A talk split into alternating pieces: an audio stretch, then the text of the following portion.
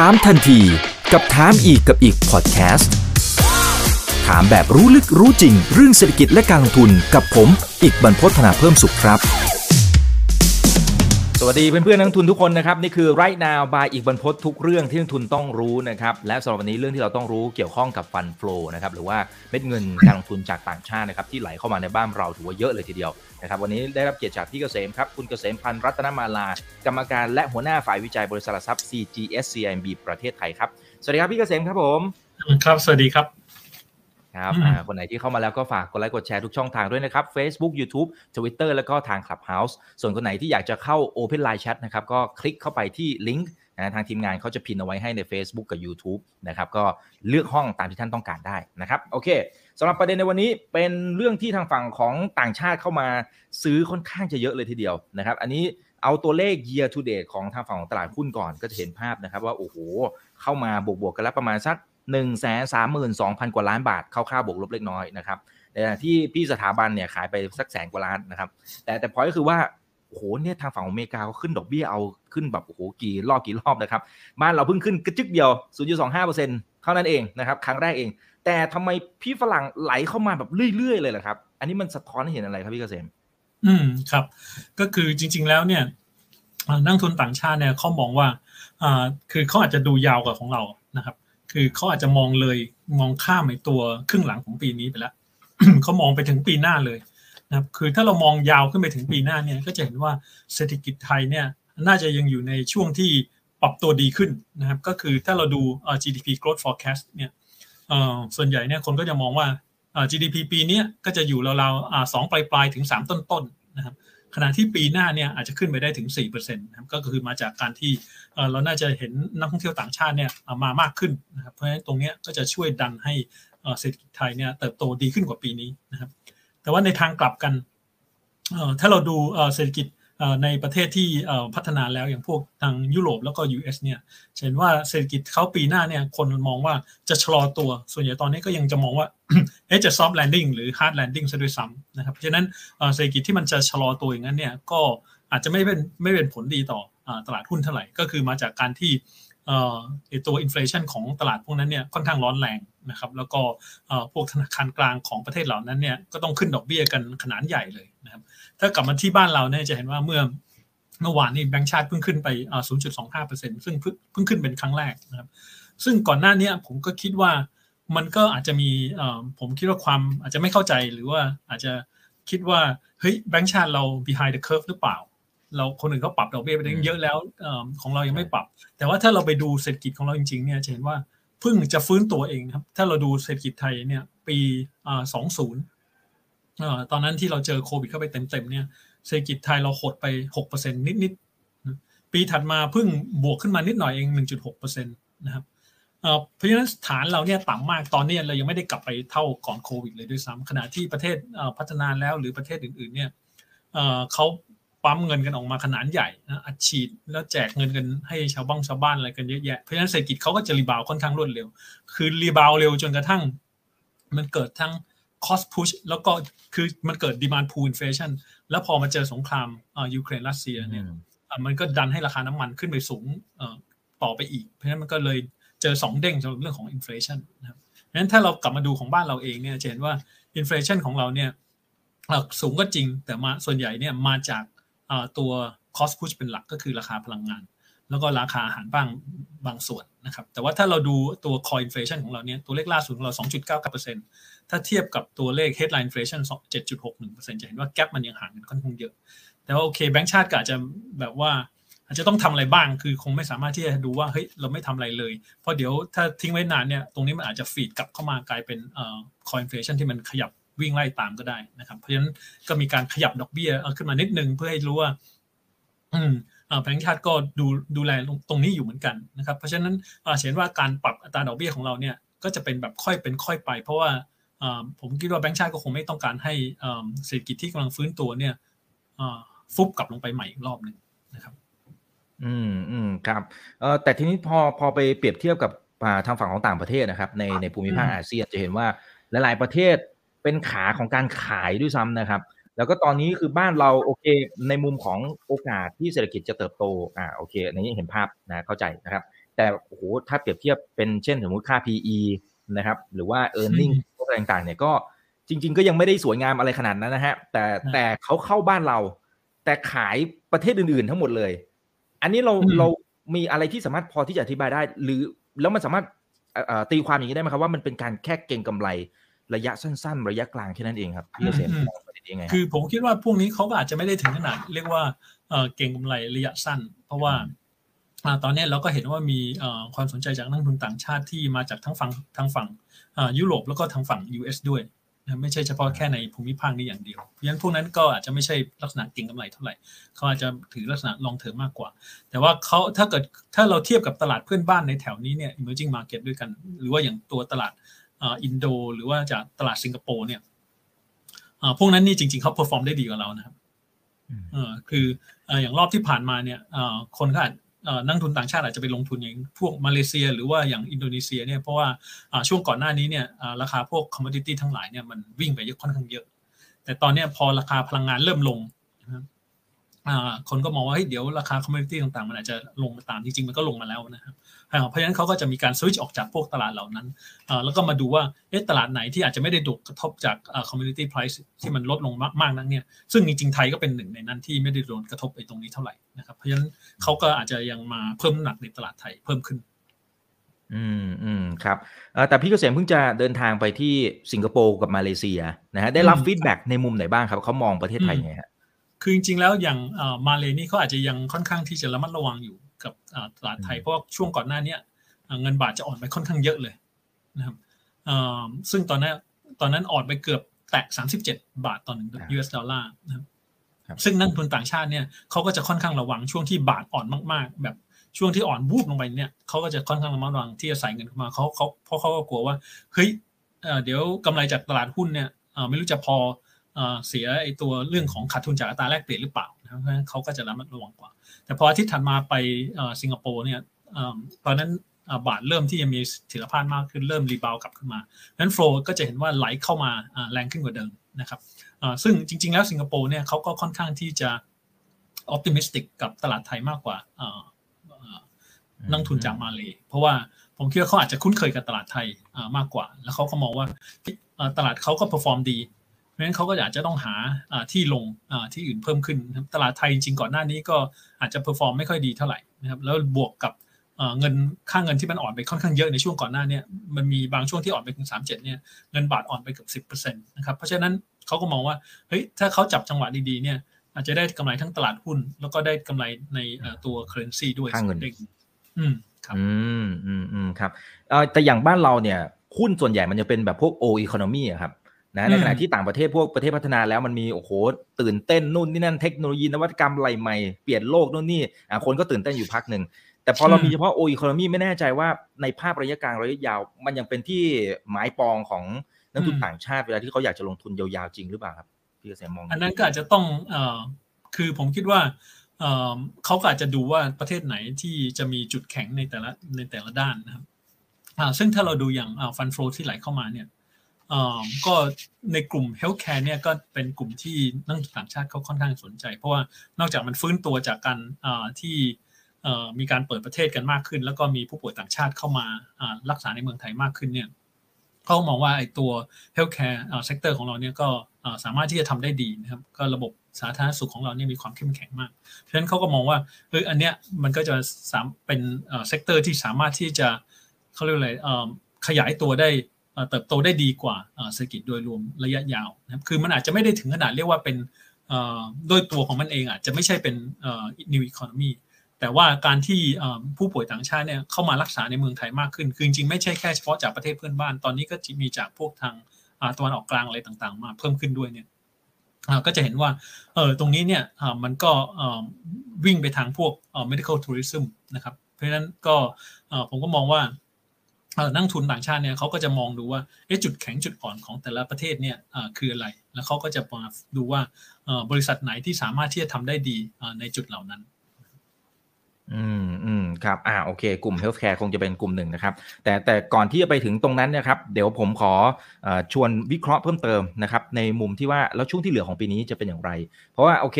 ในมุมของการขึ้นดอกเบี้ยแบงก์ชาติเริ่มมาละนะครับ อ่าหนึ่งครั้งนะครับ แล้วก็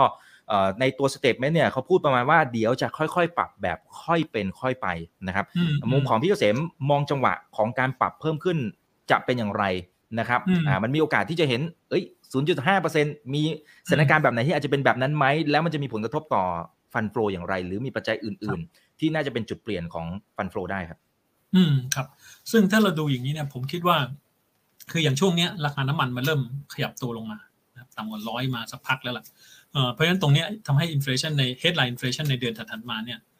น่าจะเบาลงนะครับเพราะฉะนั้นตรงนี้ก็จะลด pressure ทางฝั่งแบงก์ชาติลงว่าเฮ้ยไม่ต้องรีบเร่งขึ้นดอกเบี้ยนะครับซึ่งจริงๆแล้วเนี่ยบางคนเขาอาจจะมองว่าเฮ้ยแบงก์ชาติจะขึ้นจุดสองห้าจุดสองห้าจุดสองห้าก็คือจุดสองห้าไปแล้ว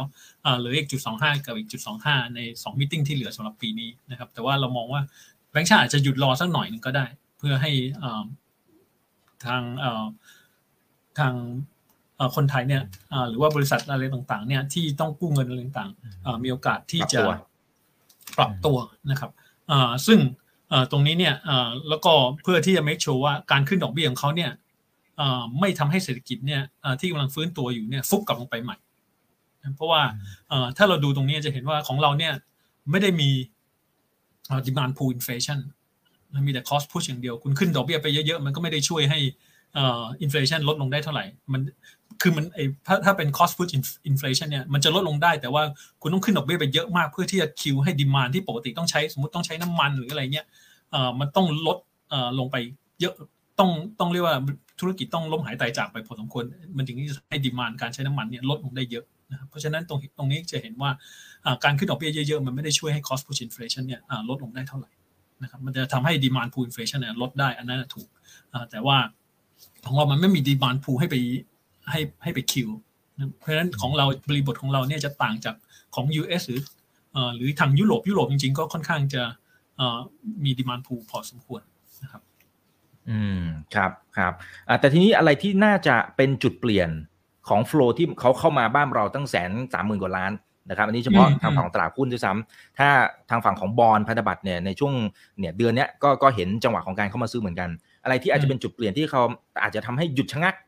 หรืออาจจะถึงขั้นถอนออกไปเลยนะครับมันมีประเด็นไหนบ้างที่เราต้องเฝ้าระวังครับ คือจริง ๆแล้ว ถ้าถ้าถ้าขึ้นเอ่อเยอะๆเนี่ยก็อาจจะคือถ้ากำไรจากตลาดเยอะๆเนี่ยก็อาจจะถอนไปได้นะครับแต่ว่าผมคิดว่าของเรายังไม่ได้ถึงในจุดนั้น คือที่วิ่งขึ้นมาช่วงนี้ยังไม่ได้ถึงขนาดที่เขาจะขายทำกำไรออกมานะครับแต่ว่ายังแต่แต่ว่าอย่างไรก็ดีผมคิดว่า ต่างชาติเนี่ยก็อาจจะต้องยังถือสักพักหนึ่งนะครับที่ผ่านมาเนี่ยมันอาจจะมีอันนึงที่อาจจะเป็นความเสี่ยงของเราในช่วงครึ่งปีหลังนะครับ ก็คือเรื่องของความเสี่ยงในเรื่องของกฎระเบียบอะไรต่างๆอย่างที่ผ่านมาเนี่ยเราก็อาจจะเห็นว่าเฮ้ยมีทางรัฐบาลอาจจะขอความร่วมมือจากธุรกิจลงกลั่นหรืออะไรเงี้ยว่าให้เขาช่วยบริจาคอะไรเงี้ยมันก็ทำให้คุณกลุ่มนั้นลงมากันใหญ่ หรือเอ๊ะรัฐบาลอาจจะเรียกว่าเข้ามาดูแลควบคุมราคาหมูราคาไก่อะไรเงี้ยให้มันใกล้ชิดขึ้น อันนั้นก็ราคาก็ร่วงมานะครับหรือรัฐบาลอาจจะออกมาเก็บภาษีขายหุ้นอย่างเงี้ยมันก็อาจจะทำให้มันเป็นอะไรที่ factor ที่คาดการณ์ได้ลำบากนะครับซึ่งโอเคเราก็เข้าใจได้ว่ารัฐบาลก็อยากจะดูแลประชาชนให้ ไม่ได้ผลกระทบจากการที่ราคาน้ำมันมันสูงมาก หรือว่าราคาค่าไฟอะไรต่างๆ ที่มันจะสูงขึ้นแต่ว่าตอนนี้รัฐบาลก็อาจจะคิดว่าเฮ้ยฉันจะใช้เงินภาษีอาจจะไม่ค่อยจะไหวแล้วนะ เพราะว่า public debt to GDP มันเริ่มจะสูงแล้วก็ 61 2 3เปอร์เซ็นต์เข้าไปแล้วแล้วจริง ๆ แล้วมันยังไต่ขึ้นอยู่ เพราะว่าบัตเจ็ตเดฟ i ซิตเนี่ยมันก็ยังสูงอยู่ปีนี้ก็ 4%ไม่รู้จะเอาอยู่หรือเปล่า เพราะฉะนั้นรัฐบาลก็เลยต้องหาวิธีอื่น คือแทนที่จะใช้เงินรัดเข้าไปชดเชยอะไรเงี้ยก็อาจจะต้องหาวิธีอื่นขอความร่วมมืออะไรต่างๆ ซึ่งตรงเนี้ยมันก็เลยกลายเป็นความเสี่ยงของภาคธุรกิจไป ซึ่งถ้าเป็นอย่างเงี้ยถ้ามีมาตรการนี้ออกมาเยอะๆหน่อย เยอะๆเนี่ยตลาดก็อาจจะเจอแรงขายได้ อืมอืมครับอ่าเพราะอาจจะไปควบคุมนะฮะซึ่งอาจจะไปกระทบกับมาจิ้นอะไรต่างๆ ของบริษัทนะครับ แล้วก็ไปสะท้อนที่กำไรอ่าแล้วก็พี่ต่างชาติเขาก็อาจจะขายในกรณีแบบนี้ นะครับแต่ถ้าถ้าสมมติว่าอ้างอิงจากที่พี่เกษมบอกว่าโอเค ต่างชาติเขาก็มองเรื่องของเศรษฐกิจด้วยที่บ้านเราเนี่ยตอนช่วงโควิดเนี่ยลงไปลึก ตอนนี้มันเพิ่งจะกลับเข้ามายังไม่ทันแบบเหนือปิ่มน้ำเลยนะครับทางฝั่งแบงก์ชาติเขาคาดการณ์ว่าประมาณสักปลายปี น่าจะกลับมาเหนือก่อนโควิดแล้วนะครับในขณะที่ธนาคารโลก World Bank เขาก็มองครับว่าที่ปีนี้ GDP ไทยเนี่ยน่าจะโตประมาณสัก 2.9%นะครับ แต่ทีนี้มันผมไม่แน่ใจว่าเขาเขา factor in ไอ้พวกความเสี่ยงต่างๆนะครับ เช่น เศรษฐกิจของอเมริกายุโรป แล้วก็รวมถึงทางฝั่งของจีน ซึ่งก็ถือว่าเป็นตลาดส่งออกนะที่สำคัญของบ้านเราเนี่ยเขามีการ factor in ว่ามันอาจจะชะลอลงมา หรือแม้กระทั่งถึงขั้นถดถอยหรือเปล่า เพราะถ้าเป็นภาพนั้นเนี่ยโหเนี่ยพระเอกเครื่องยนต์ที่สำคัญการส่งออกก็ดี หรือแม้การท่องเที่ยวเนี่ยโหมันอาจจะได้รับผลกระทบหรือเปล่า และตรงนี้อาจจะไปชิ่งไปที่ GDP แล้วก็ทบชิ่งไปที่มุมมองของต่างชาติไหมพี่เกษมมองไงฮะอืมครับ ซึ่งจริงๆแล้วเนี่ยเราก็มองดูประเด็นนี้อยู่นะครับ เพราะว่า ถ้าเศรษฐกิจโลกมันชะลอมากๆ เนี่ยเออมันก็ต้องกระทบเศรษฐกิจไทยอย่างหลีกเลี่ยงไม่ได้ แต่ครั้นี้เราต้องมาดูว่าเฮ้ยไอ้เครื่องยนต์ที่เราหวังว่าจะเป็นตัวดันไอ้ตัวเศรษฐกิจของปีหน้าเนี่ยเออมันยังมันยังจะใช้ได้อยู่หรือเปล่า ซึ่งจริงๆแล้วเครื่องยนต์ที่จะเป็นพระเอกสำหรับปีหน้าเนี่ยก็คือการฟื้นตัวของนักท่องเที่ยวต่างชาตินะครับซึ่งถ้าเราดูจากคือตอนนี้คนอาจจะกังวลว่าเฮ้ยถ้าเศรษฐกิจมันชะลอลงเยอะๆเนี่ย คนยังจะเดินทางท่องเที่ยวหรือเปล่านะครับแล้วแล้วก็ตรงเนี้ยมันจะทำให้การฟื้นตัวของการท่องเที่ยวของเราเนี่ยเป็นไปอย่างที่คาดหรือเปล่านะครับซึ่งถ้าเรามาดูตรงนี้เนี่ยก็เห็นว่าอย่างตัวเลขนักท่องเที่ยวของเราปีนี้เนี่ยผมคิดว่าตลาดก็อาจจะคาดการไว้ประมาณ 9 ล้านถึง 10 ล้านคน ปีหน้าผมก็มองว่าอาจจะโตไปถึง 21 ล้านคนได้ ก็คือเพิ่มขึ้นและเซประมาณง่ายๆตัวเลขกลมๆ10 ล้านคนนะครับจากปีนี้ แล้วปีถัดไปค่อยไป 40 ล้านคนซึ่ง 40 ล้านคนเนี่ย ในปี 2024 ก็จะไปเท่ากับปี 19 ซึ่งตอนนั้นเราได้ 40 ล้านคนเหมือนกันจะเห็นว่าเรายังต้องใช้เวลาอีก 2 ปีนะครับ ไม่ใช่ปีปีหน้าฟื้นเยอะแล้วจะได้เท่ากับปี 19ยังต้องอีก 2 ปี แต่ถ้าเราไปดูตลาดทัวริซึมนักท่องเที่ยวต่างประเทศในในตลาดต่างประเทศที่เขาทำได้ดีๆเนี่ยอย่างของมาลดิฟเนี่ยเยทูเดตเขาได้ไปเกือบล้านคนแล้ว ก่อนโควิดปีหนึ่งเนี่ยเขามีหนึ่งจุดเจ็ดล้านคน แล้วคาดว่าปีเนี้ยคิดว่าเขาน่าจะได้เข้าไปแตะ ท่ากับปีหนึ่งเก้าแหละจะเห็นว่าเขาทำได้ดีกว่าเราค่อนข้างเยอะเลย โอเค อาจจะเป็นตลาดเขาเล็กด้วย ปีหนึ่งเก้าเขามีแค่หนึ่งจุดเจ็ดล้านคนเรามีสี่สิบล้านคนใหญ่กว่าเขาหลายเท่าอย่างเขาเกือบยี่ยี่สิบกว่าเท่า แต่ว่าจะเห็นว่าตลาดมาลดิฟเนี่ย มันเป็นส่วนใหญ่เป็นตลาดไฮเอ็นซึ่งตลาดไฮเอ็นเนี่ยส่วนใหญ่ไม่ค่อยได้รับผลกระทบจาก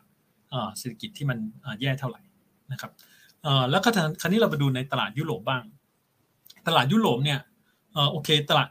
เศรษฐกิจยุโรปปีหน้าเนี่ยอาจจะดูอาการน่าเป็นห่วงมากกว่าภูมิภาคอื่นในโลกนะครับเพราะว่า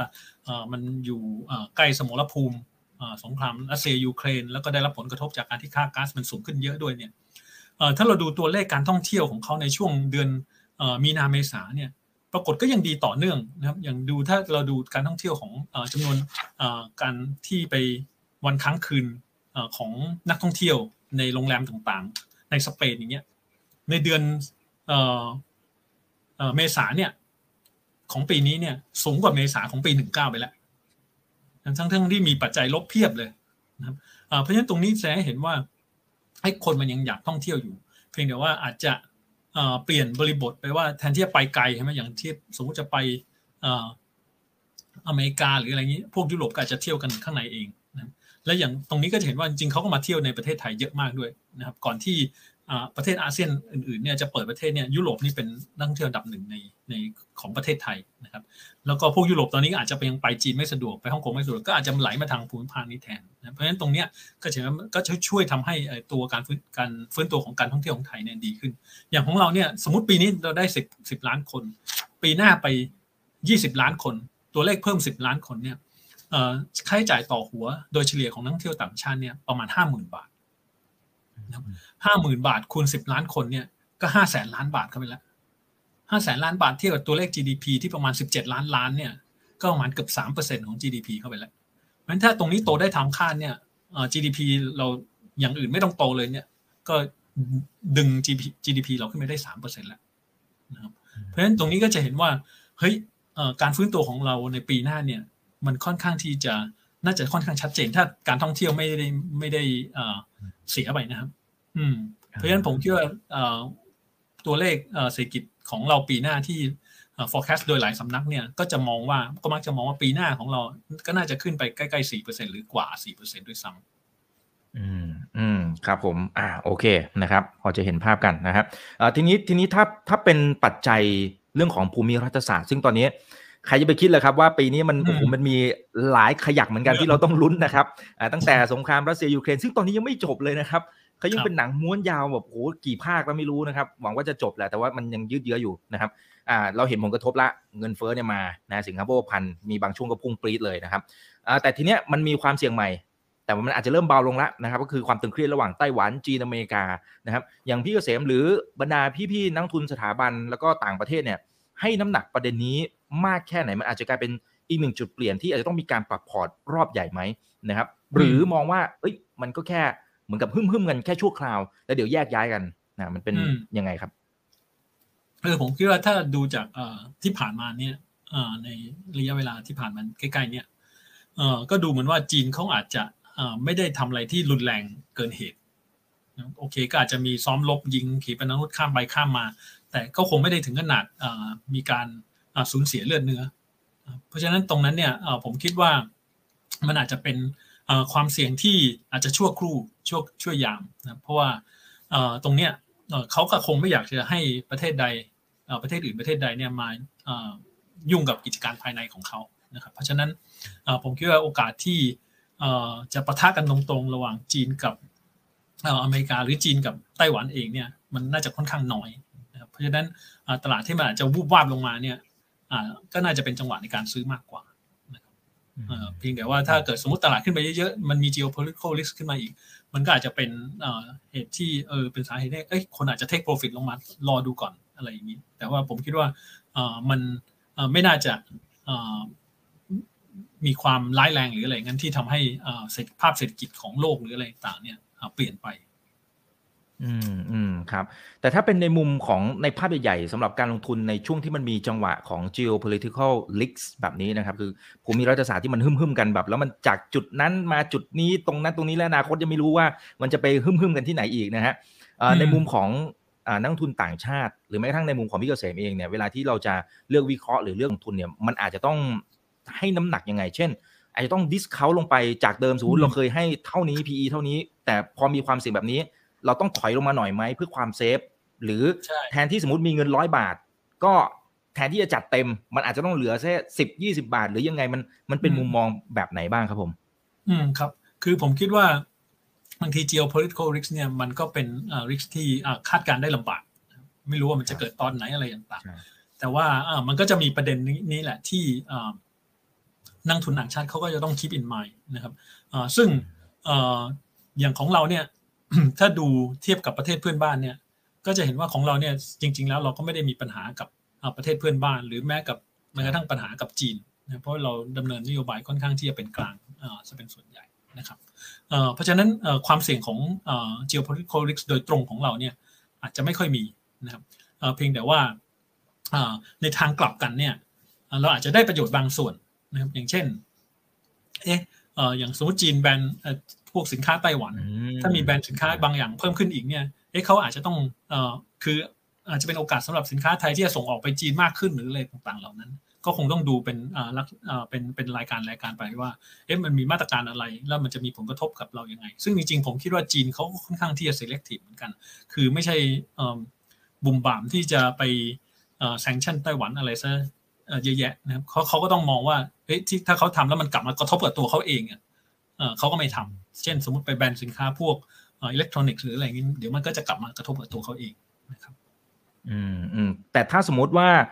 เราเป็นนักลงทุนเราเราจะต้องประเมิน worst case นะครับอ่ามันคงไม่เกิดและหวังว่าจะไม่เกิดนะครับสงครามโลกอะไรต่างๆนะฮะหรือการประทุกันในในเชิงของการประทะที่มันอาจจะรุนแรงเนี่ยนะครับ แต่ถ้าสมมติมันเกิดขึ้นจริงๆเนี่ย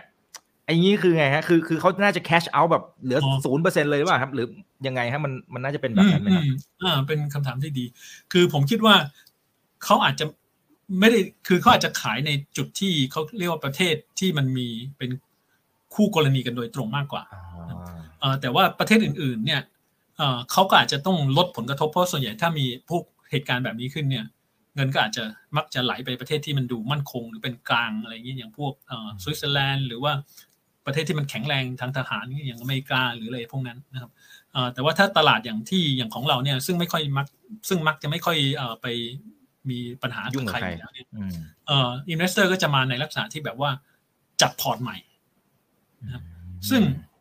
อันนี้เนี่ยถ้าเราดู fund flow ช่วงเอ่อที่ต่างชาติที่ไหลเข้ามาในตลาดไทยในช่วงเอ่อสองเดือนแรกของปีเนี้ยก่อนที่สงครามยูเครนรัสเซียจะเกิดขึ้นเนี่ยจะเห็น fund flow เนี่ยไหลเข้ามาเยอะนะเออแล้วก็จะไหลเข้ามาในกลุ่มแบงก์ซะเป็นส่วนใหญ่ เพราะเขามองว่าปีนี้เศรษฐกิจเศรษฐกิจไทยยังไงฟื้นแน่นอน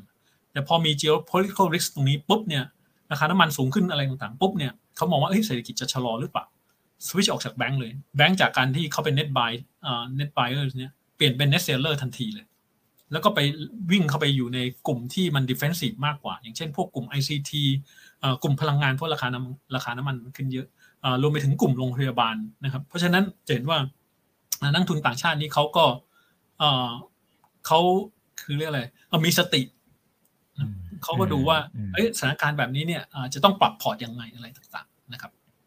อ่าครับโอเค ก็หวังว่าจะไม่ถึงจุดนั้นนะครับอืมแต่ถ้าเป็นในเชิงของตีมมุมมองของนักลงทุนต่างชาติ มันอาจจะเปลี่ยนเป็นพาราดามชิฟอย่างนั้นเลยไหมครับ เช่น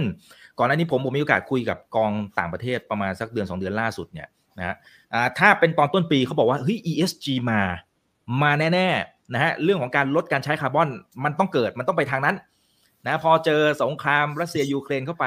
เขาเขาเขาลดตรงนั้นนะพี่เกษมอันนี้คุยกันนอกรอบอะคือเขาเขาลดน้ำหนักตรงนั้น แล้วก็บอกว่าเฮ้ยตรงไหนที่ผลิตน้ำมันอย่างเช่นปู่เลยบัฟเฟตต์ก็ไปซื้อออสซิเดนทัลพ e โทรเ u มนะครับคือภาพมันคล้ายๆกันคืออากองใหญ่ๆ ทางฝั่งยุโรปเขาก็ทำแบบนั้น คือเลยไม่แน่ใจว่ามันจะมีพาราดามชิปในมุมไหนเพิ่มเติมไหมดี globalization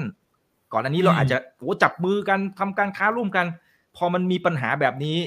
ต่อไปมันจะไม่มีวันเดิมเหมือนเดิมแล้วหรือเปล่า มันมีมุมไหนบ้างครับที่เป็นพาราดามชิปเลยเออคือจริง deglobalization มันเกิดมาตั้งแต่สมัยของทรัมป์แล้วนะครับเออแต่ว่าไอ้ตัวเรื่องของเอ่อ ESG เนี่ยคือผมคิดว่าคิดว่าจริง ๆ แล้วมันอาจจะมีมันมันจะมันเป็นไม่กัดเทรนที่ยังมีต่อเนื่องไปอยู่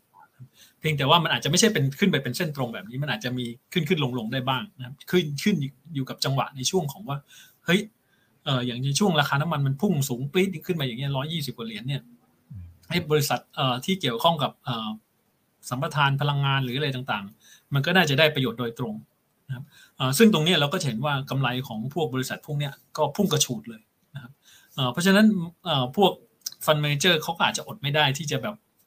เฮ้ยหลับตาไม่สนใจอะไรอย่างนี้นะครับเพราะฉะนั้นมันก็อาจจะต้องมีการปรับพอร์ตบ้างนิดหน่อย แต่ผมคิดว่าไอ้ตรงเนี้ยซึ่งหลายคนก็มองว่ามันเป็น factor ชั่วคราวเพราะราคาน้ำมันมันคงไม่สามารถที่จะวิ่งจาก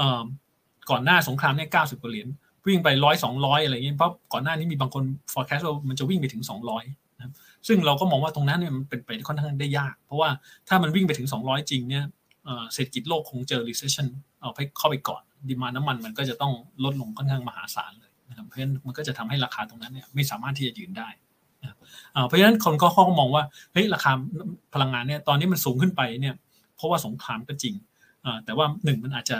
ไม่ใช่เป็นอะไรที่เป็นเป็นระยะยาว เพราะสงครามคงไม่สามารถที่จะ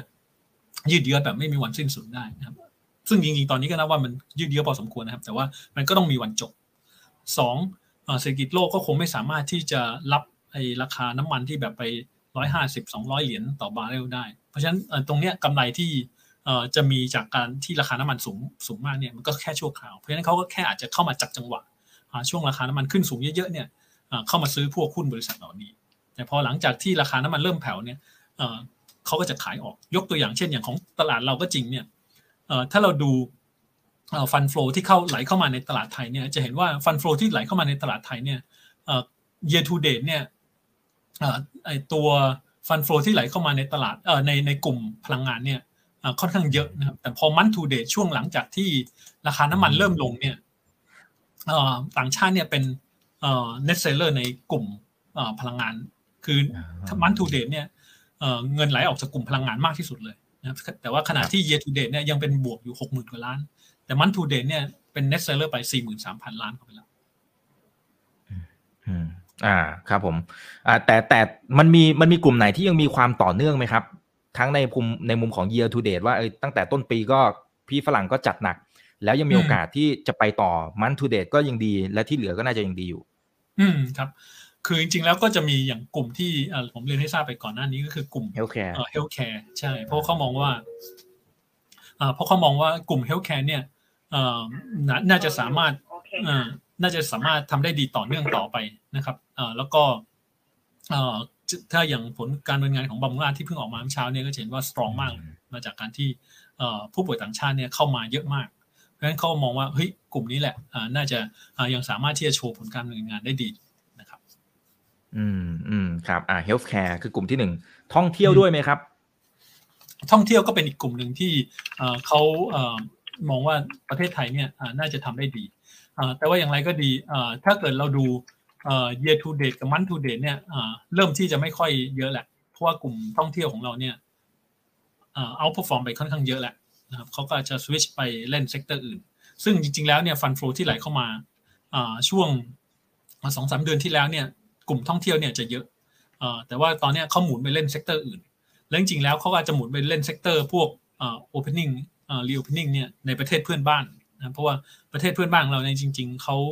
เปิดประเทศหลังจากประเทศไทยเพราะฉะนั้นพอกลุ่มเมืองไทยเนี่ยขึ้นไปแล้วก็สวิตชไปอยู่ในกลุ่มประเทศเพื่อนบ้านบ้างนะครับ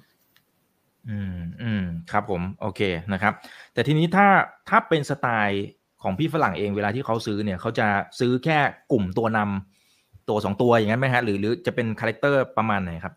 ก็เอ่อจริงๆแล้วมันขึ้นอยู่กับอ่าลักษณะของกองทุนด้วย ถ้าเป็นกองทุนพวกยังทางฝั่งยุโรปหรือ US เนี่ยส่วนใหญ่ก็จะโฟกัสเฉพาะตัวใหญ่ๆ ถ้าเป็นกองทุนในภูมิภาคก็เริ่มมาลงมาตัวหุ้นขนาดกลางมากขึ้นนะครับเอ่อเพราะฉะนั้นก็เอ่อมันก็จะเห็นว่าอ่า มันก็จะค่อนข้างมิกกันมิกซ์ระหว่างนักทุนว่าเป็นนักทุนจากภูมิภาคไหนนะครับถ้าถ้าเป็นภูมิภาคยุโรป US เนี่ยเขาจะเน้นตัวใหญ่เป็นหลัก แล้วเขาก็อาจจะเป็นเน้นหุ้นที่เขาค่อนข้างที่จะคุ้นเคยกับมันดีอะไรอย่างนี้ครับ อืมอืมครับผม อ่า แต่ทีนี้ทีนี้คำถามคือว่าพอเราเห็นแนวโน้มของพี่ฝรั่งแบบนี้ จริง ๆ เราเราควรตามไหมฮะ อันนี้คือคือประเด็นที่หนึ่งประเด็นที่สองคือ ในเมื่อเราประมวลดูต่างๆ แล้วเฮ้ยพี่ฝรั่งดูเหมือนจะเข้านะฮะบ้านเราเนี่ยมากขึ้น แต่ทำไมสวนทางกับพี่สถาบันนะฮะพี่สถาบันขายแบบรัวๆเลยฮะอืมอะสองประเด็นนี้นะครับผมเอ่อคือผมคิดว่าเอ่อสถาบันเอ่ออย่างอย่างของต่างชาติเนี่ยเขาอาจจะมองยาวไปถึงปีหน้าว่าเศรษฐกิจไทยน่าจะยังฟื้นตัวอยู่ แต่ว่าของเอ่อกองทุนของเราเองเนี่ยอ่าผมคิดว่าเขาก็ต้องดูอ่าจังหวะด้วยเพราะว่าเอ่อ ถ้าเกิดสมมุติว่าเออมองยาวขนาดนั้นขณะที่ช่องช่วง short term มันมี volatility สูงเนี่ยมันก็อาจจะกระทบเอ่อ NAV ของเขาได้นะครับเพราะฉะนั้นเขาก็อาจจะต้องดูเอ่อ timing ของการลงทุนด้วยเหมือนกันเอ่อแต่ว่าอย่างไรก็ดีผมคิดว่าเทรนด์เนี่ยก็น่าจะเริ่มบวกมากขึ้น เพราะว่าอ่าเทรนด์ปานกลางของเราก็คือไปถึงปีหน้าเนี่ยเอ่อเศรษฐกิจเรายังฟื้นตัวดีขึ้นอยู่นะครับ แล้วก็นอกจากนี้เนี่ยผมคิดว่าเอ่อ วกกองทุนต่างๆเนี่ยก็เริ่มเห็นเงินไหลเข้านะครับ เพราะว่าอย่างช่วงสองสองปีก่อนหน้านี้เนี่ย พวกกองทุนเหล่านี้อาเจอเงินไหลออกนะครับ เพราะว่าคนไทยเนี่ยไปลงทุนต่างประเทศเยอะขึ้นเพราะว่าตลาดหุ้นต่างประเทศเนี่ยโดยเฉพาะยิ่งทางยุโรปหรืออเมริกาเนี่ย ตลาดหุ้นเขาเอาพอฟอร์มตลาดไทยเยอะเลยนะครับคนก็เอาไปเล่นตลาดข้างนอกกันอ่าแต่พอมาช่วงปีนี้เนี่ยตลาดข้างนอกเนี่ยรู้สึกจะสาหัสกว่าตลาดเราเยอะเลยเพราะฉะนั้นก็เริ่มมีการถ่ายถอน หรือดึงเงินกลับมานะครับบางส่วนก็อาจจะมาลงทุนในตลาดหุ้นบ้านเราบ้างอ่าเพราะฉะนั้นตรงเนี้ยก็จะทำให้อ่าการลงทุนของกองทุนในประเทศเนี่ยผมคิดว่าในช่วงถัดไปเนี่ยก็อาจจะมีแรงซื้อมากขึ้นนะครับ อืมครับ แต่กลุ่มถ้าถ้าสมมติว่ากลับมาเนี่ยโอ้โหนี่กลายเป็นสองประสานเลยนะครับดังนั้นคำถามคือกลุ่มกลุ่มของพี่ที่พี่สถาบันเขาหมายถึงในประเทศที่มีโอกาสที่กลับเข้ามาเนี่ยมันคือกลุ่มเดียวกันกับพี่ฝรั่งไหมฮะหมายถึงกลุ่มที่เขาจะลงทุนเลยครับ อ่าใช่ครับ อ๋อครับ คือจริงๆแล้วก็เอ่อมันก็อาจจะไม่ค่อยเอ่ออาจจะมองอาจจะไม่ค่อยเหมือนกันร้อยเปอร์เซ็นต์นะครับ แต่ว่าเขาก็จะมองว่ากลุ่มไหนที่ได้ประโยชน์กับการฟื้นตัวของเศรษฐกิจเป็นหลัก อย่างเอ่อที่ผมเล่าให้ฟังก่อนหน้านี้ก็คือว่าเอ่อช่วงหลังจากเกิดสงครามรัสเซียยูเครนเนี่ยต่างชาติขายหุ้นแบงก์หนักเลยนะครับอืมซึ่งเอ่อช่วงหลังมาเนี่ยเอ่อช่วงเดือนเดือนเดือนเนี้ยมันทูเดตต่างชาติเริ่มเป็น net buyer ในกลุ่มแบงก์แล้ว แต่ว่า year to date ยังเป็น net sale เยอะอยู่พอสมควรเพราะฉะนั้นจะเห็นว่ามุมมองเขาก็เริ่มเปลี่ยนไปเหมือนกันนะครับอ่าเพราะฉะนั้นอ่าตอบคำถามคุณอีกเมื่อกี้นี้ว่า เราควรจะซื้อตามไหมผมคิดว่าเราควรจะซื้อดักเลยดีกว่าอ่าเพราะว่ามองว่าเฮ้ยเดี๋ยวเขาจะมองว่าเศรษฐกิจไทยปีหน้าจะดีขึ้นเนี่ยส่วนใหญ่พอเศรษฐกิจไทยจะดีขึ้นเนี่ยอ่าต่างชาติก็จะมักมักจะเล่นแบงก์ก่อน ซึ่งจริง ๆ แล้วตรงนี้เนี่ยอ่าผมคิดว่าเดี๋ยวช่วงต้นปีหน้าเนี่ยหรือแม้กระทั่งแค่อาจจะเร็วขึ้นคือปลายปีนี้เลยเนี่ย ก็จะมีฟันโฟจากต่างชาติไหลเข้ามาเยอะขึ้น แล้วก็จะมาเน้นกลุ่มแบงก์เป็นหลักเหมือนกัน ซึ่งเป็นลักษณะเดียวกับช่วงสองเดือนแรกของปีนี้ที่โฟล์เข้ามาเยอะแล้วก็เข้ามาซื้อพวกหุ้นกลุ่มธนาคารเป็นหลักเลย อืมอืมครับ อ่าแล้วแล้วอย่างกลุ่ม ICT จริงๆผมผมอาจจะไม่ได้มีตัวเลขสัดส่วนแบบเป๊ะๆนะครับ คือทีมงานเขาให้มาว่าจริงๆพี่ต่างชาติยังถือกลุ่มนี้ยังถือว่าน้อยมากนะครับเออแต่พอสมมุติมันมีการควบรวมอะไรต่างๆ เนี่ย โอเคเราเรายังไม่ทราบว่าสรุปเขาได้แบบร้อยเปอร์เซ็นหรือเปล่าควบรวมเสร็จหรือเปล่านะครับ แต่ว่าแนวโน้มมันน่าจะไปทางนั้นนะครับแล้วถ้าอย่างนั้นการแข่งขันมันอาจจะน้อยลงมันจะทำให้กลุ่มนี้เนี่ยมันมันเริ่มมีความเซ็กซี่มากขึ้นไหม และในมุมของการซื้อเขาไปดักเนี่ยมันมีโอกาสหรือเปล่า ครับผมก็มีโอกาสมีความเสี่ยง ก็มีโอกาสคือ แต่ว่ามันมีเรื่องของ regulatory risk อยู่อย่างที่ผมเรียนให้ทราบเพราะฉะนั้นต่างชาติส่วนใหญ่มักจะไม่ค่อยลงทุนในกลุ่มที่มีความเสี่ยงในเรื่องของกฎระเบียบอะไรเยอะ เพราะว่าโอเค คนอาจจะมองว่า ถ้าหลังจากรวมกันแล้วเนี่ยการแข่งขันมันต้องเบาบางลงแน่นอนใช่ไหมเพราะผู้เล่นจากสามเหลือสองเนี่ยก็คงไม่แข่งดูเดือดเหมือนเดิมนะครับ แต่ว่าก็จะมีความเสี่ยงในเรื่องว่าเอ้เราไม่รู้ว่าทางการเนี่ยจะออกกฎระเบียบอะไรมา เพื่อจะไม่ให้พวกกลุ่มบริษัทเทเลคอมเนี่ยเอาเปรียบผู้บริโภคหรือเปล่านะครับเช่นการห้ามขึ้นราคาหรืออะไรต่างๆเนี่ยมันก็จะทำให้ไอตัวผลการดำเนินงานเนี่ย อาจจะคาดเดาได้ลำบากนิดหนึ่งเพราะว่าผมคิดว่าตอนนี้มันก็มีแรงที่ไม่สนับสนุนการควบรวมกันเยอะเหมือนกันนะครับอืมอืมครับอ่าโอเค อันนี้พอจะเห็นในในเชิงของภาพ sector แต่ถ้าถามในมุมของพี่เกษมเอง ซึ่งซึ่งพี่เกษมก็ดูทั้งกลุ่มตัว healthcare นะครับแล้วก็กลุ่มการท่องเที่ยว มีอะไรตัวไหนที่มันมีความโดดเด่นนะครับแล้วก็มีโอกาสที่นักลงทุนไทยรายย่อยอย่างพวกเราเนี่ยนะครับ เราจะต้องเหมือนกับจดจ้องจ้องแล้วเดี๋ยวเอาไปทำกันบ้านต่อ นะครับ มีตัวไหนที่พี่เกษมชอบครับผม คือจริง ๆ แล้วอย่างอย่างที่ผ่านมาเนี่ยเราก็จะเล c คอมเมนต์กลุ่ม คือเราอาจจะคือ recommendation ของเราอาจจะไม่ได้เหมือนทางตลาดซะทีเดียว ก็คือเรามองว่าเราก็จะโอเวทกลุ่มแบงค์เนี่ยแหละ เพราะเรามองว่าเศรษฐกิจมันกำลังฟื้นตัว แต่ว่ารายย่อยก็คงต้องไปดูครับว่าระยะระยะเวลาการลงทุนของเขาเนี่ยนานแค่ไหน เพราะว่า กลุ่มแบงก์มันคงอาจจะไม่ใช่จะวิ่งหวือหวาได้ในในระยะสั้น เพราะมันต้องรอให้ตัวเลขเศรษฐกิจเริ่มมีความชัดเจนมากขึ้นว่าฟื้นตัวอย่างมีเสถียรภาพแน่นอนนะครับขณะเดียวกันเราก็ค่อนข้างจะหลีกเลี่ยงกลุ่ม consumer finance เพราะ consumer finance เนี่ยจะเริ่มเห็นตัวเลข NPL ที่ขยับขึ้นอย่างมีนัยยะนะครับ แล้วก็สำรองต่อตัวเงินทุนเขาเรียกอะไร NPL coverage เนี่ย สำรองที่มีอยู่ต่อ NPL เนี่ย มันเริ่มที่จะหดแล้วนั่นแสดงว่าสำรองที่ตั้งมาเนี่ยถึงแม้ไตรมาสสองนี่ตั้งสำรองเยอะพอสมควรเนี่ย อาจจะยังไม่พอที่จะ cover หรือว่า maintain ในตัว NPL coverage ให้ได้อยู่ในระดับสูงได้เหมือนเดิม เพราะฉะนั้นจะเห็นว่าสินเชื่อเนี่ยเริ่มมีปัญหานะครับเพราะฉะนั้นกลุ่มแล้วก็กลุ่ม consumer finance เนี่ยถ้าดอกเบี้ยขึ้น ส่วนใหญ่ก็จะได้รับผลกระทบในทางลบนะไม่ใช่ไม่ใช่ต้นทุนต้นทุนจะขึ้นเร็วกว่านะครับ เพราะฉะนั้นกลุ่มกลุ่มเราก็จะ recommend กลุ่มแบงก์แต่ว่าไม่ recommend กลุ่ม consumer finance ขณะเดียวกันกลุ่มหนึ่งที่เรา recommend เนี่ยก็คือพวกกลุ่มอย่างพวกอิเล็กทรอนิกส์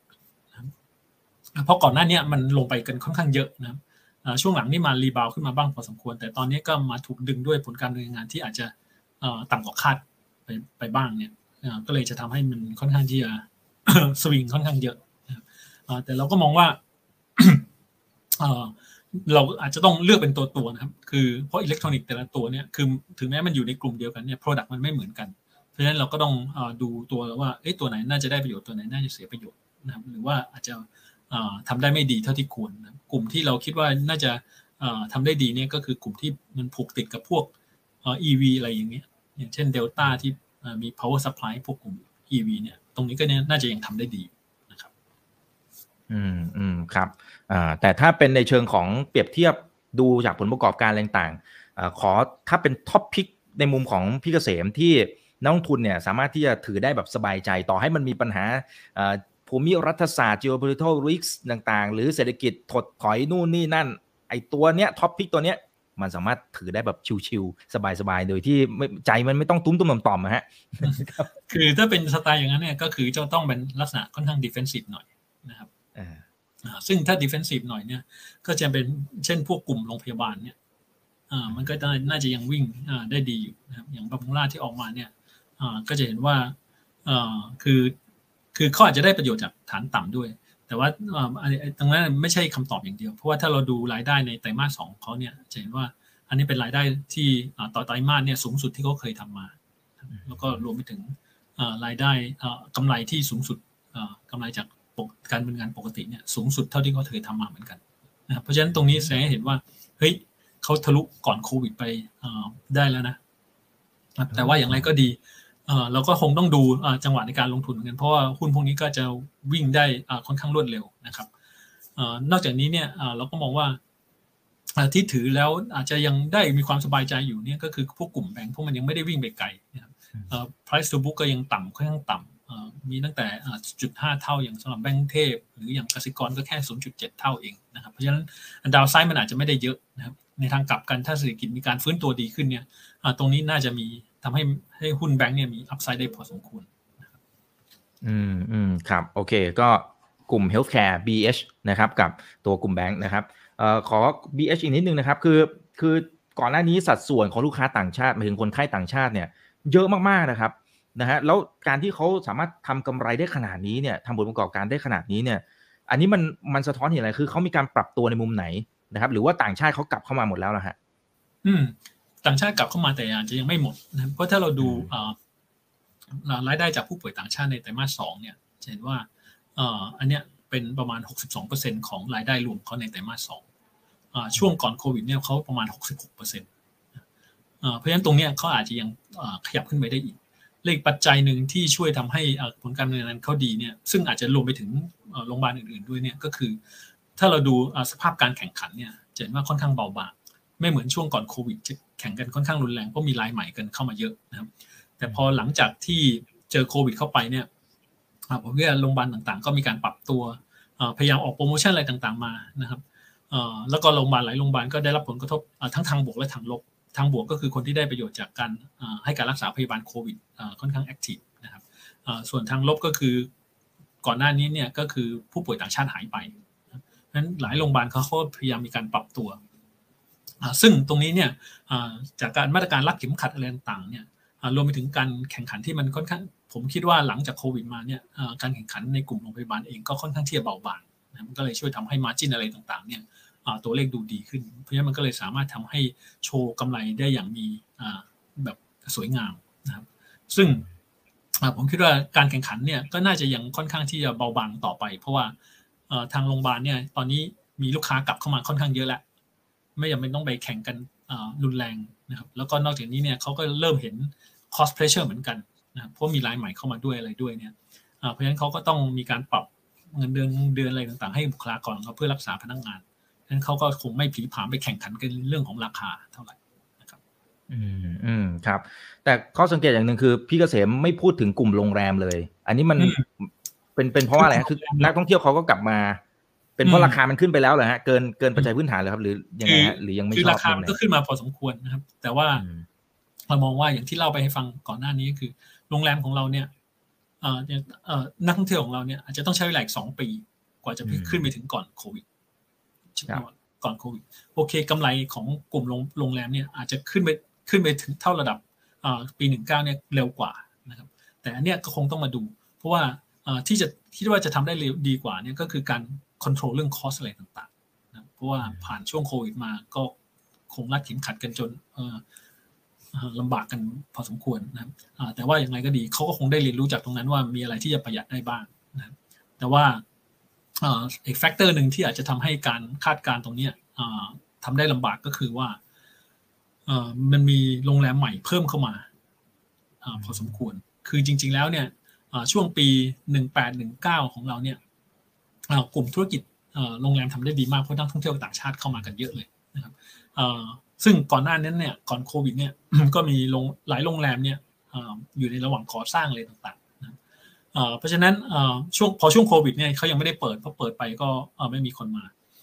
แต่พอหลังจากโควิดหายดีแล้วเนี่ยพวกโรงแรมพวกนี้จะกลับเข้ามาในตลาดเพราะฉะนั้นการแข่งขันมันจะรุนแรงขึ้นนะครับบวกกับค่าลงค่าแรงแรงต่างที่แพงขึ้น เพราะว่าก็ตอนนี้เนื่องจากมีพนักงานที่เดิมที่ทำงานในกลุ่มธุรกิจโรงแรมเนี่ยออกไปจากอุตสาหกรรมนี้พอสมควร แล้วก็อาจจะยังไม่ได้กลับมาเยอะ เพราะฉะนั้นก็อาจจะต้องสร้างแรงจูงใจให้เขากลับมาทำงานในในโรงแรมอีก เพราะฉะนั้นคอสมันก็จะสูงขึ้น ขณะที่รายได้เนี่ยมันอาจจะไม่ได้เพิ่มมากนักนะครับ เพราะฉะนั้น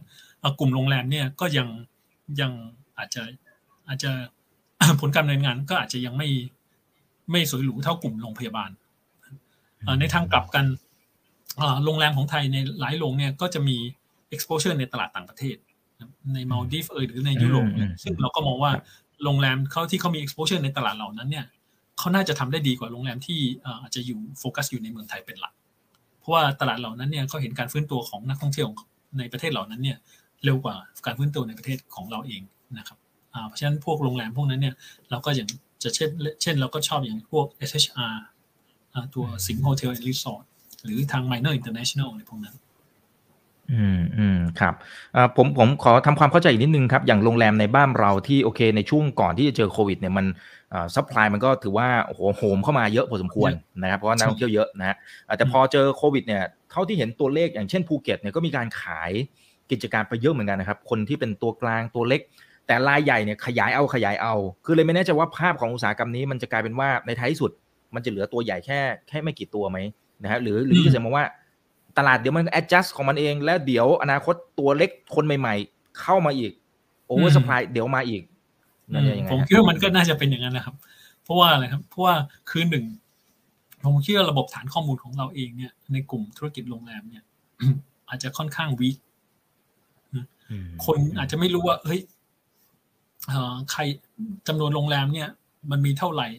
แต่ละเซกเมนต์มีประมาณไหน คือแล้วก็คนก็อาจจะชอบว่าอยากเป็นเจ้าของธุรกิจโรงแรม เพราะฉะนั้นก็เลยทำให้มีลายใหม่ขนาดกลางขนาดเล็กเข้ามาค่อนข้างเยอะเลยนะครับเพราะฉะนั้นตรงนี้มันก็เลยทำให้การแข่งขันเนี่ยมันจะค่อนข้างรุนแรงอยู่แทบจะเรียกว่าตลอดเวลานะครับยกเว้นในบาง area นะครับที่เป็น prime location ซึ่งโอเค ตรงนั้นมันไม่มีที่จะให้เข้ามาสร้างโรงแรมแล้ว ตรงนี้ก็อาจจะเพิ่ม supply ได้ลำบาก เพราะฉะนั้นโรงแรมที่อยู่ใน location ที่ดีเนี่ยก็อาจจะสามารถ demand ราคาได้ แต่ว่าถ้าโรงแรมสำหรับการท่องเที่ยวเนี่ยที่แบบไม่ใช่อยู่หน้าหาดหรืออะไรอย่างเงี้ยเนี่ยก็จะ demand ราคาได้ลำบากเหมือนกัน เพราะว่าเขาก็สามารถที่จะไปสร้างในพื้นที่ใกล้เคียง แล้วก็เปิดเป็นโรงแรมแบบสามดาวหรืออะไรอย่างนี้ใช่ไหม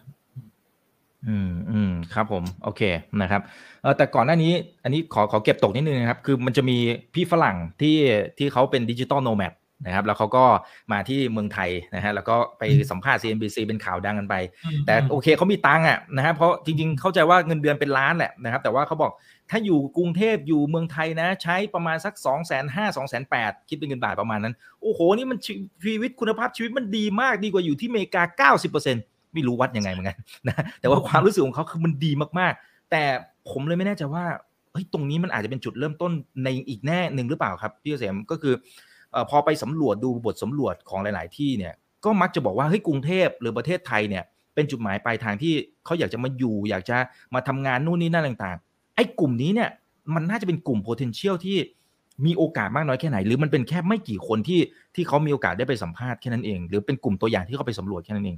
อืมครับ ผมคิดว่าคือจริงๆแล้วประเทศไทยโดยรวมก็เป็นสิ่งจุดที่นักท่องเที่ยวอยากจะเข้ามาท่องเที่ยวในประเทศเราอยู่แล้วแต่ว่าถ้าโทษทีครับถามว่าจะถึงขนาดย้ายเข้ามาอยู่กันเยอะแยะไหมผมคิดว่าก็อาจจะไม่ใช่เยอะขนาดนั้นซึ่งจุดที่ประเด็นที่ว่าตลาดประเทศไทยเนี่ยค่าของชีพไม่ได้แพงอาหารการกินอุดมสมบูรณ์ แล้วก็มีความหลากหลายนะครับแล้วก็แหล่งท่องเที่ยวเยอะเนี่ย มันก็น่าสนใจอยู่แล้วนะครับ แล้วก็พวกกลุ่มคนที่เกษียณอายุเนี่ยก็อาจจะจะมารีทายที่ในประเทศไทย เพราะว่าเงินไม่แพงค่าของชีพไม่แพงแล้วก็สามารถที่จะอยู่ได้อย่างสบายๆแต่ว่าอย่างไรก็ดีเราก็คงต้องเราก็ต้องคงต้อง selective เหมือนกัน เพราะว่าถ้าเรา attract กลุ่มนักท่องเที่ยวแบบที่ไม่มีคุณภาพอย่างเงี้ย ซึ่งก่อนหน้านั้นเราก็เคยเจอปัญหาประเภทนี้ก่อนโควิดนะครับมันก็จะทำให้ตัวทรัพยากรธรรมชาติของเราเนี่ยล่อยหลอไปหรือเสื่อมทรามลงนะครับซึ่งตรงนี้เนี่ยมันก็อาจจะทำให้การท่องเที่ยวของเราเองเนี่ยไม่สามารถที่จะเติบโตอย่างยั่งยืนไปได้คือมันอาจจะโตได้ไป 5 ปี แต่หลังจากนั้นก็เฮ้ยพอสมมุติสภาพแวดล้อมสภาพธรรมชาติของเราไม่มีความสวยงามนะคนก็คงไม่อยากมาเที่ยวอีกเพราะเพราะฉะนั้นมันก็ตรงนี้เราก็คงต้องคัดเลือกนะครับ แต่ว่าถ้าคนที่เข้ามาแบบเพราะถูกใจเรื่องอาหารการกินหรืออะไรอย่างเงี้ยผมคิดว่าพวกนี้อาจจะเข้ามาได้เรื่อยๆแต่ว่าอาจจะไม่ได้ถึงขนาดเข้ามาตั้งถิ่นฐานในเมืองไทยอะไร อืมอืมครับอ่าโอเคนะครับ ก็วันนี้พาไปทัวร์หลายมุมมองนะครับ มุมมองตั้งแต่ต่างชาตินะครับทำไมมาบ้านเรานะแล้วขายทางฝั่งของอาเซียนนะครับ วันนี้เห็นภาพกันละแล้วก็กลุ่ม sector ต่างที่น่าสนใจนั้นคนไหนที่เข้ามาดูจนถึงตอนนี้นะครับยังไงฝากกดไลค์กดแชร์กันด้วย YouTube อย่าลืม subscribe กันด้วยนะ ส่วนคนไหนอยากจะเข้าห้อง Open Line Chat นะครับก็เลือกห้องตามที่ท่านต้องการได้หุ้นไทยหุ้นต่างประเทศ วางแผนการเงินคริปโตนะครับจะได้เจอสิ่งที่ท่านสนใจนะครับที่เสมฝากทิ้งท้าย ถึงเพื่อนนักลงทุนกันหน่อยนะครับ ที่ดูเราจนถึงณตอนนี้นะครับหรือจะเสริมให้กำลังใจไปด้วยนะครับ อืมอืมครับคือผมคิดว่าตลาดไทยจริง ๆ แล้วทำได้อ่าไม่เร็วนะครับ เพราะว่าถ้าเราดูตั้งแต่ต้นปีมาถึงปัจจุบันเนี่ยเดิมเราลงไปลึกกว่านี้ ตอนนี้ก็รีบาวกลับขึ้นมาได้พันหกร้อยกว่าแล้วนะครับ เพราะฉะนั้นผมคิดว่าก็คือนักทุนเราก็คงไม่ได้จะขาดทุนเยอะแล้วนะครับ แต่ว่าอย่างไรก็ดีการลงทุนมันก็ต้องมันก็ต้องมีความเสี่ยงนะครับ แล้วก็ผมคิดว่าความเสี่ยงที่อาจจะคาดเดาได้ยากเนี่ยก็คือเรื่องของ regulatory risk อย่างที่เรียนไปให้ทราบก่อนหน้านี้ เพราะฉะนั้นก็คงต้องดูจังหวะนะครับซึ่งผมก็มองว่าตอนนี้ถ้าเกิดสถานการณ์เศรษฐกิจโลกมันอาจจะดูไม่ได้ชะลอตัวรุนแรงมากนักเนี่ย หรือว่าราคาพลังงานเริ่มลดลงเนี่ย ความเสี่ยงตรงนี้ก็อาจจะเริ่มลดลงตามไปด้วย เพราะฉะนั้นตลาดไทยเนี่ยผมก็คิดว่าน่าจะเป็นส่วนที่สามารถที่จะดึงดูดพวก นักทุนต่างชาติเข้ามาได้พอสมควรนั้นเราก็คงต้องเก่งดูว่าเฮ้ยเขาจะลงหุ้นหุ้นกลุ่มไหนหรืออะไรต่าง ๆ ซึ่งก็น่าจะเป็นพวกหุ้นกลุ่มหลักๆ หุ้นตัวใหญ่ ๆ มากกว่าเพราะฉะนั้นเราก็เลือกลงทุนกันให้ดี อืมอืมครับแล้วขอขอนิดเดียวสุดท้ายนะครับ เมื่อกี้พอดีพี่เกษมพูดมาผมน่าสนใจคือ regulatory risk เนี่ยมันมันก็จะเป็นประเด็นแหละนะครับมันจะเกิดขึ้นในหลายอุตสาหกรรม สมมุติว่าเราสนใจในกลุ่มนั้น หรือเราลงทุนอยู่แล้วนะครับ ติดอยู่ไม่รู้แหละ หรืออาจจะกำไรก็ตามนะครับ พอสมมติว่ารัฐบาลประกาศ regulatory risk ออกมา ซึ่งเราเห็นในหลายประเทศก็เป็นแบบนั้น ประกาศเปี้ยงปั๊บราคาหุ้นลงลงไอ้ตรงนั้นจริง ๆ มันมันอาจจะเป็นโอกาสไหมหรือ หรือกลายเป็นความเสี่ยงเราจะมีวิธีการพิจารณายังไงครับผม อืมครับ อันนี้มันก็ขึ้นอยู่กับประเภทของความเสี่ยงนะแต่ว่าผมมองว่าเออซึ่งเอออย่างของเราเองเนี่ย เราก็อาจจะต้องดู track record ในอดีตที่ผ่านมา ว่ารัฐบาล ได้ทำอะไรมาแล้วบ้างนะครับแล้วก็ความเสี่ยงตรงเนี้ยมันมีมากขึ้นกว่าเดิม หรือน้อยน้อยลงกว่าเดิมนะครับ ซึ่งต้องยอมรับว่าในช่วงปีนี้เนี่ยความเสี่ยงในในเรื่องนี้เนี่ยมันมากขึ้นก็จริง แต่ว่าการที่จะสามารถที่จะไปบังคับเอากับบริษัทที่จดทะเบียนในตลาดหลักทรัพย์ แล้วก็ไม่ใช่มีกระทรวงการคลังถือหุ้นใหญ่ หรือไม่ใช่เป็นบริษัทของรัฐเนี่ยมันก็อาจจะยากหน่อยนะครับเพราะฉะนั้น regulatory risk เนี่ยต่อให้อยู่ในกลุ่ม sector เดียวกัน ความเสี่ยงก็จะไม่เท่ากันอ่า เพราะฉะนั้นต้องต้องไปพิจารณาว่ารูปแบบของกฎนั้นๆเนี่ยมันออกมาในรูปแบบไหนและกระทบกับบริษัทนั้นมากน้อยแค่ไหน ถ้ากระทบชั่วคราวก็ก็อาจจะเป็นโอกาส แต่ถ้าบางอย่างมันเปลี่ยนโครงสร้างเลยอันนี้ต้องระวังละนะครับ โอเค อ่า วันนี้ขอบพระคุณมากครับพี่เกษมนะครับสนุกมากๆครับครับสวัสดีส่วนรอบหน้าจะเป็นเรื่องไหนอย่างไรรอติดตามนะครับ นี่คือไรนาบายอีวันพศทุกเรื่องที่คุณต้องรู้ ฝากกดไลค์กดแชร์กันเยอะๆครับ สวัสดีครับ